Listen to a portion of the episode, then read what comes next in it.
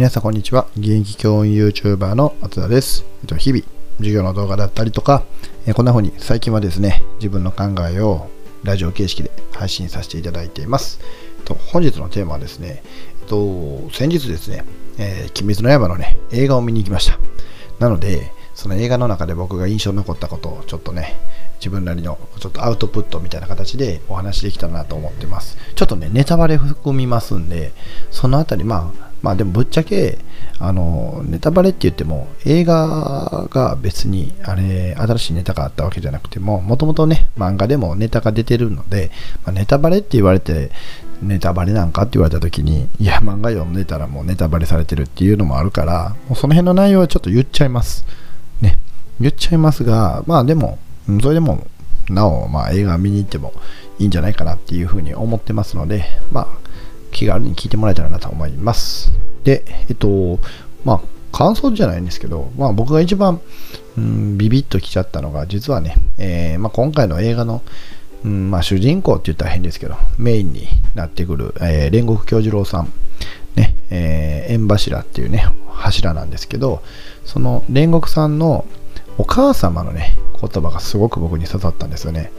でどんな言葉かってね、一語一語覚えてるわけじゃないですけど、えっ、と、まあ、強き者の積部っていうのはこう、弱き者を助けるためにあると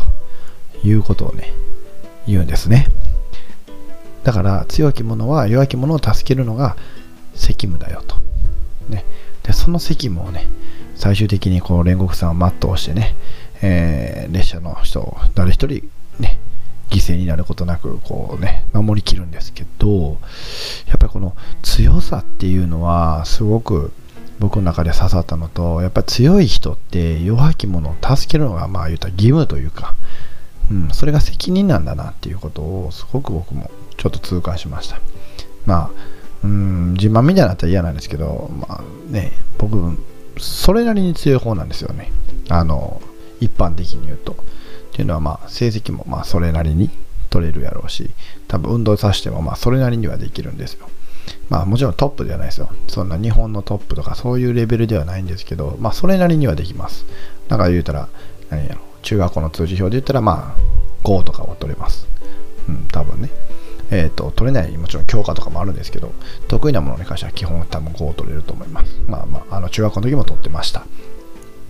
でうーんまあそれなりに僕も強い方なんかなって考えた時にはやっぱり自分の強さをなんかひけらかすというか誇示するっていうのがすごくダサくてそれじゃなくてその自分の強さをどうね、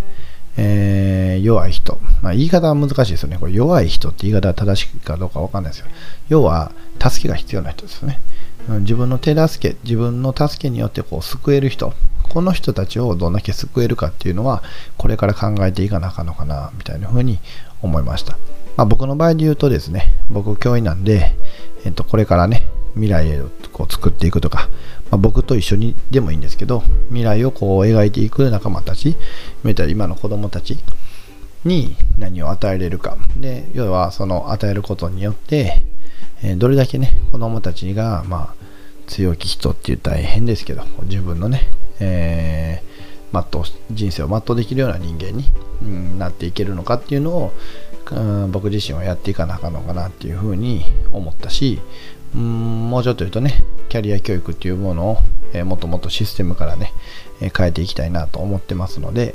まあ、そのあたりで、えー、システムが変わればきっとね日本中のうん、子供たちに何かしらの影響を与えれるんじゃないかなみたいな風にも考えてますのでだからそのあたりがうーんまあ僕一人じゃね難しいんですけどこういろんな仲間とか、えー、同じような志を持ってる人たちと一緒に手を取りながらやっていけると